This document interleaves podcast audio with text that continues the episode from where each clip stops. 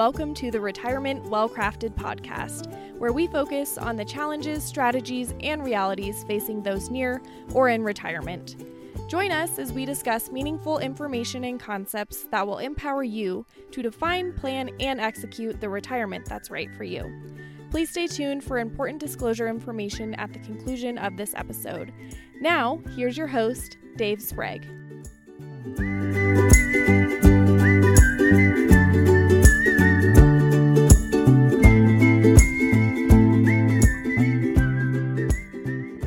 According to DemandSage.com, as of February 2023, there are over 5 million podcasts. Additionally, there are almost 80 million individual episodes.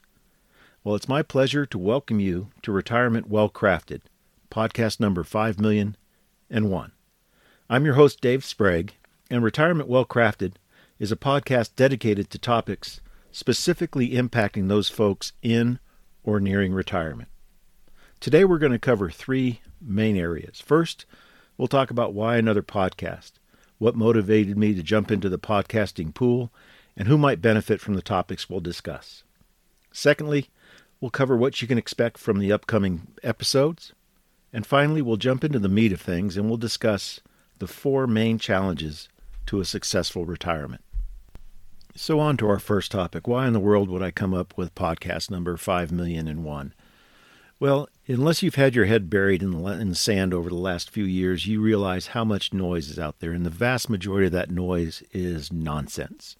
You have the social media, you have the 24 7 news cycle, you have a well meaning, or maybe not so well meaning, brother in law, and they're all tossing out ideas and concepts that don't make a whole lot of sense, but maybe garner clicks, headlines, and that kind of thing. We we deal with this all the time.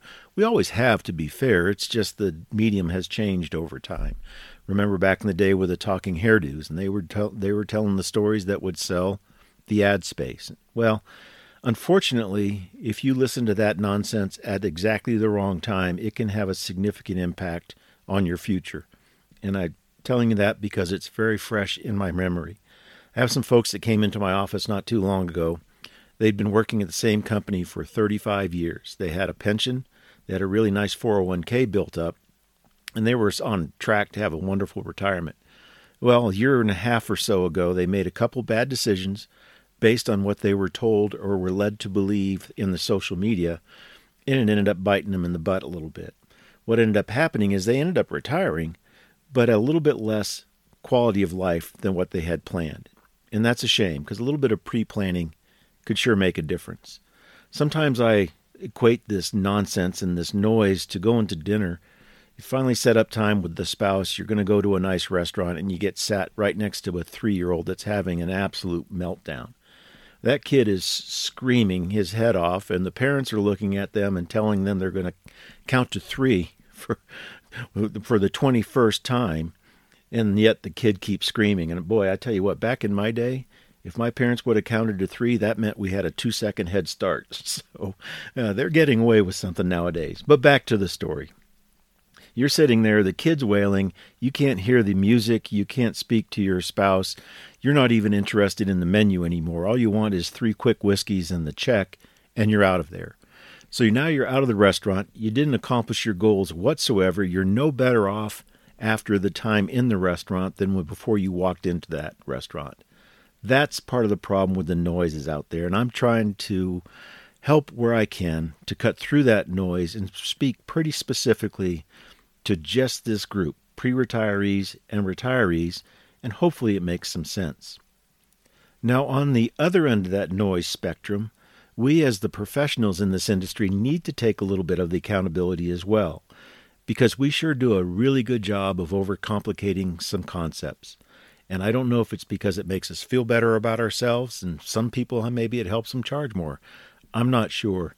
But I tell you, we can do you a better favor, or excuse me, a bigger favor by simplifying our concepts. I've been fortunate to be in this industry for quarter of a century at this point and and I've had the good fortune to work with some wonderful folks. Over that time period I've worked with and coached with and learned from thousands of advisors across the country, wonderful economists, brilliant money managers, fabulous product manufacturers that build the products and strategies that we use every day.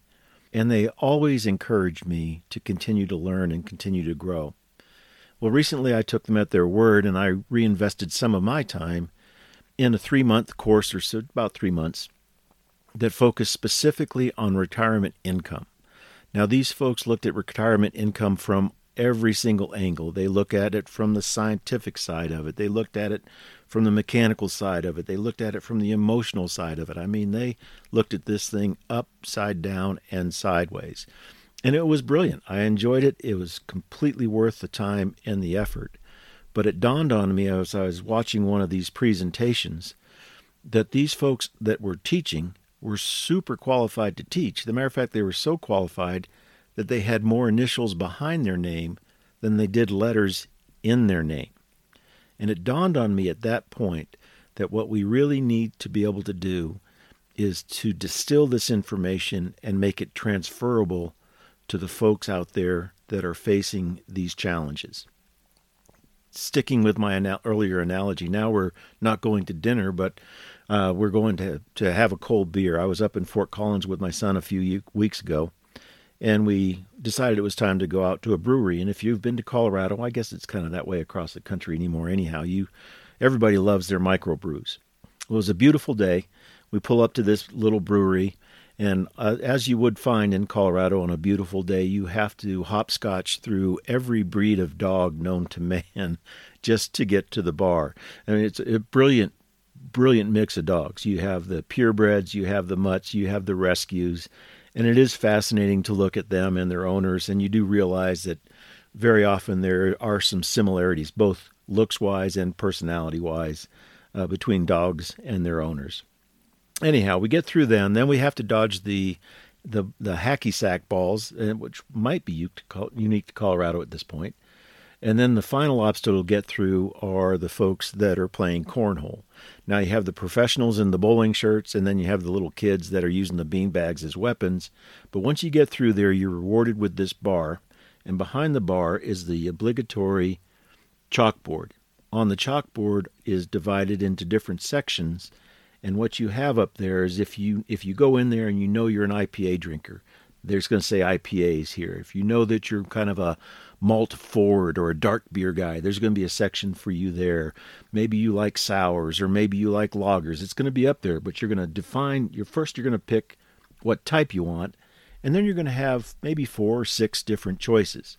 It makes it easy, it makes it simple. You pick your choice, you go back out and you enjoy the sun, and that's that. Now compare that to the kids squawking in the restaurant.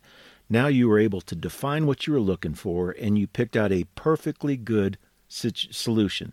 You're not hunting for perfect, but you just accomplish best possible. Life is great, and you're moving on.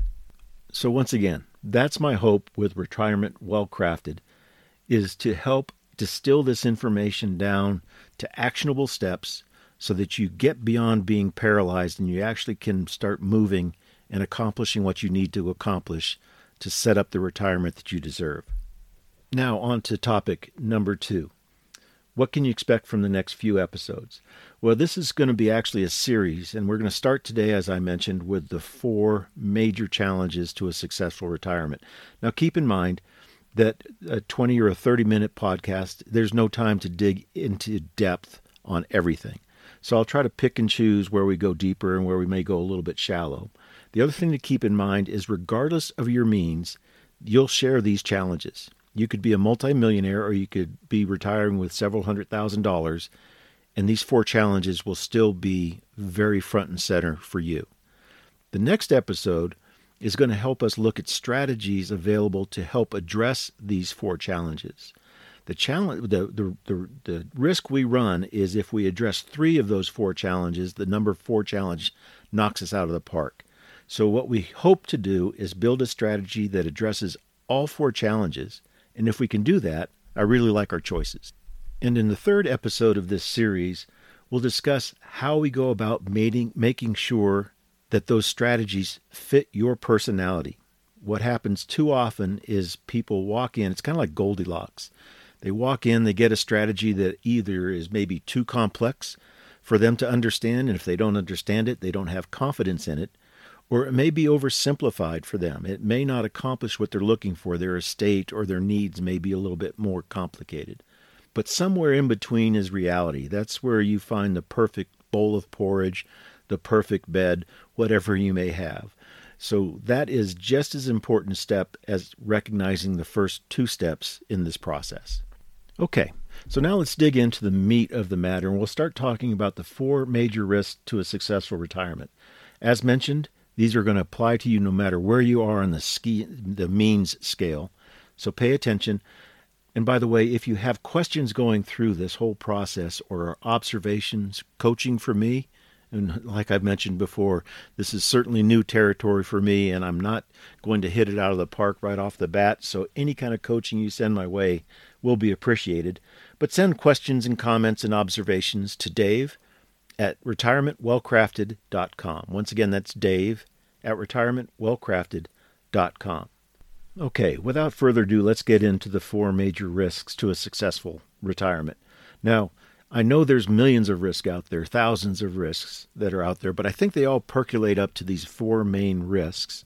And like I say, if we can address these risks, then I really start liking our chances of being successful in retirement.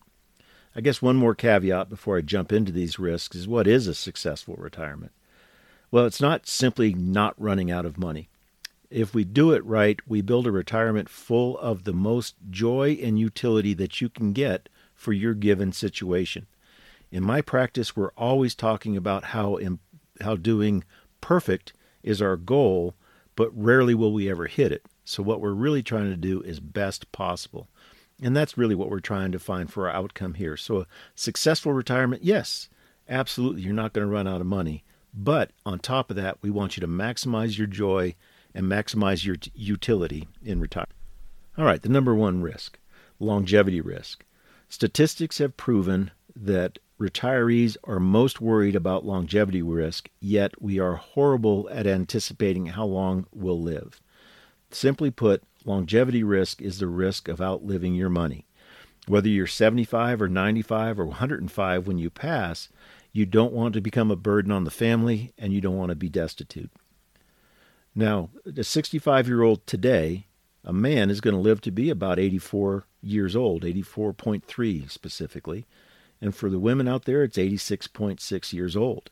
Now, what's funny is every year, we're, excuse me, every year we put behind us, we have extra years ahead of us.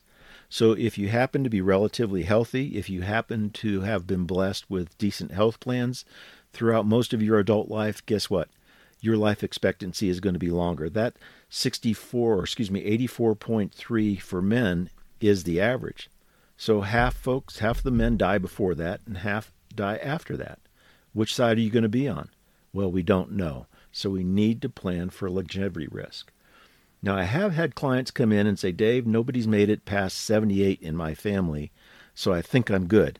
Well, I, I don't think that's a great plan. That's a plan where you have to lose in order to win, and I don't think anybody should be saddled with a plan like that. Now, earlier I mentioned how many, many risks roll up underneath these four. And when I'm talking about longevity risk, there's a few that I might be worth pointing out. One of them is health expense risk. Now, we know that cost of living goes up every year. We're very aware of that right now. But your health insurance and your health care costs tend to go up two to three times what your traditional inflation goes up. So you need to plan for that. And as you get older, you're going to get become more expensive. Matter of fact, there was a study done not too long ago, and this makes sense. They call it the retirement spending smile. And basically, it says that in our early years of retirement, we spend more money. Then it slows down in the middle phase of retirement. And then as we grow older, that smile starts coming back up again. We start spending more towards the end of our life cycle. Included in these kind of expenses will be things like long term care. Whether we have insurance for long term care or not, that expense is likely going to trigger the, the, the right side of the smile, if you will. We already talked about health inflation risk, but one of the other sneaky risks that roll up here is frailty risk. And I'm not talking about just not being able to open a peanut butter jar. This is more about mental frailty. And if you have a very complex retirement plan in place and you're the only one that knows how it works, well, guess what goes away when your cognitive, reasoning goes away? The plan and the ability to stick to the plan. We'll talk about this down the road, but a couple of things you can do there is to bring in a professional that the family knows, the family has met, the family has worked with, that can continue on your good work, or simplify the plan and make it very easy for whoever re- remains to stick to the plan. The final risk that rolls up, and I shouldn't say final, there's there's still dozens more, but another big one is elder abuse risk. So as we get older, unfortunately we become victims, and it's easier for folks to take advantage of us. It's a terrible statistic, but the most abuse by elder, for elder abuse comes from family. So we have to make sure that the plan is written in such a way that it's a little bit bulletproof. We can't let it be easy for somebody to crack in and maybe access some of those funds that we're looking to use to supplement our income later in life. Now, the next risk that we'll discuss is called sequence of returns risk, or sometimes you'll hear it just simply called sequential risk. This one's been a hot topic lately because of the markets that we saw in the last couple of years. But sequential risk is simply the risk of having bad timing. If you have a bad market either right before or right after you retire, it can devastate your plan. Now, to uh, properly explain this, we got to go back a little bit and let's just make a couple of assumptions. Let's assume that you have a million dollars and you're planning to spend $40,000 to supplement your income to maintain your quality of life. Well, that's great if you retire with a million dollars, but what if you retire a year after we, like one we just had, and now your million dollars is $750,000? Now you've got some tough choices to make. So let's just do a little bit of math. If your portfolio's down to 750,000, you're off about 25%. Now your $40,000 actually represents 5.3% of your portfolio versus 4% of your portfolio. So, what do you do? Do you cannibalize your portfolio at a higher rate than you had anticipated? Or do you live on $10,000 less in that year? Well, neither one is ideal, so we need to make a plan that helps us hedge against sequence of return risk. A sub risk involved in sequential, uh, excuse me, sequential risk would be excessive withdrawal risk, and that's basically what we just described. What if you take too much money out of the portfolio for what's going to come around the corner? We don't know what's going to happen tomorrow or 10 years from now, so we have to build a portfolio that lets us survive just about any occasion. This one is tragic to me because it's sneaky bad. Even if you don't have bad markets, a lot of folks go into retirement with a plan where they just don't feel comfortable spending any money. And they run out of time. We don't get today back, folks. So when you retire, you should retire and enjoy your life and live it while you physically and mentally can. And if you're worried about sequential risk, then maybe you're not going to spend that dollar. Maybe you're not going to do on that go on that trip. Maybe you're not going to visit the grandkids. So it's very important that we take care of sequential risk, and we can. The next risk is big and it's relatively simple to understand, especially given our current atmosphere. That's inflation risk. Now, it's nothing new, and it's been very, very high profile here recently. But even when these rates normalize to, say, a 3 or 4% rate, what that really means is our purchasing power is going to drop by that just about every year unless we find a way to keep up with inflation. So, what happens if we don't? Well, every 10 years, we're going to lose a third of our purchasing power. And that, remember the, the retirement spend smile? That can be very, very critical as we start getting into the later phases of retirement. Now, the final risk we'll discuss is one of my personal favorites, is behavioral risk. Now, we all fall victim to this. This is simply the fact that we as humans don't always make the best decision. Surprise, surprise, right? Well, if you're one of the folks that don't believe they make bad decisions, just ask your spouse and I'm sure they'll point out a few right away. Well, what happens here is most of the time people think that a behavioral mistake is buying when we should have sold. In other words, we lay out the portfolio, we promise ourselves that we are good with volatility, then the market tanks and we sell. And now we have to decide when to get back in. Well, that can be very, very costly financially. But almost as important, if not more important, is our personal behaviors. In other words, how we live our lives. Now, these aren't my words, it's pretty widely accepted, and I forget who coined them, but there's three phases in retirement there's go go years, there are slow go years, and no go years. And, and you may even include uh oh years at the very end. But basically, what that means is when most folks retire, they're in the go go phase. We're still young enough to travel. We're still young enough to play golf or surf or fish or whatever may be our passion. The point is, we need to do that while we can do that. Then we move into a period of slow go years. Now we're still uh, able to get out and about, but we just don't do things as frequently. We don't uh, do as many trips, those kind of things. Our life slows down. And then in the no go years, we simply can't do it. We're either mentally or physically incapable of enjoying what we did back in the go go and the slow go years. Now, nobody likes to hear that, but the, I think it's very important to point it out because we don't get today back. So if you have a plan in place and you're lacking the confidence in it, one of your biggest behavioral risks is not living your life during the go go years. Now, I want to be really clear. I'm not saying go out and spend all your money in the go go years and forget about the rest of it. But when you're building this plan, and once again, regardless of your means, when you're building this plan, you need to plan for your go go years early on in retirement. Otherwise, you're leaving a lot of life on the table.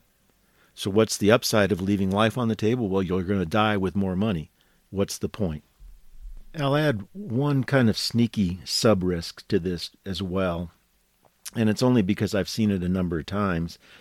Is we have to understand not only our own personal behavior, but the behavior of the spouse. The vast majority of the time, it's the wife that gets left alone because it's our job as guys to go first. Well, if your wife isn't wired to maintain the plan you have in place, or it doesn't fit her personality, then you're not leaving her in the best situation when you go. So it's critically important that you're on the same page when you come up with this plan. And two episodes away from this, this will be part of our discussion when we start trying to find the right plan for your unique situation. All right, so we're coming to the end of episode one. It's I'm trying to keep it around 20 minutes, 30 minutes. And I really do appreciate once again your patience with me as I navigate this new venture. Please send any kind of questions that you have my way at dave at retirementwellcrafted.com. That's dave at retirementwellcrafted.com. Join me next time as we go through the three or four different styles or different strategies to address the four risks that we outlined today. And then, like I say, in the following episode after that, we'll go into what makes a good fit for you. Until then, I'm Dave Sprague. This is Retirement Well Crafted, and I wish you all the best.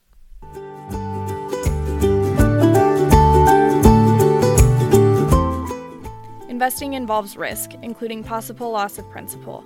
This material is for general information only and is not intended to provide specific advice or recommendations for any individual.